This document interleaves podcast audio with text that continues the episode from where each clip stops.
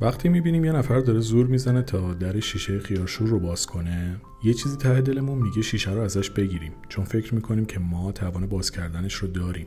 و وقتی که ازش گرفتیم بعد از کلی تلاش می‌بینیم که ما هم نمی‌تونیم. و این اشاره داره به مواقعی که از دور به مشکلات دیگران نگاه می‌کنیم. گرفتاری های اون شخص از دور ممکنه خیلی ساده و قابل حل به نظر بیان. اما اگه خودمون هم در موقعیت اون فرد بودیم شاید می‌دیدیم که همون مشکلات بزار ساده چقدر پیچیده هستن. حتما شنیدین که میگن تا با کفش کسی راه نرفتی قضاوتش نکن. چون آدما شرایط یکسانی ندارن و هر کسی در حال مبارزه در زمین زندگی خودشه و نمیشه از همه یک انتظار واحد رو داشت. بنابراین لطفا خیلی راحت و سریع دیگران رو قضاوت نابجا نکنیم و روی اونها برچسب هایی مثل تنبل بودن یا بیورزگی و ناتوانی نزنیم.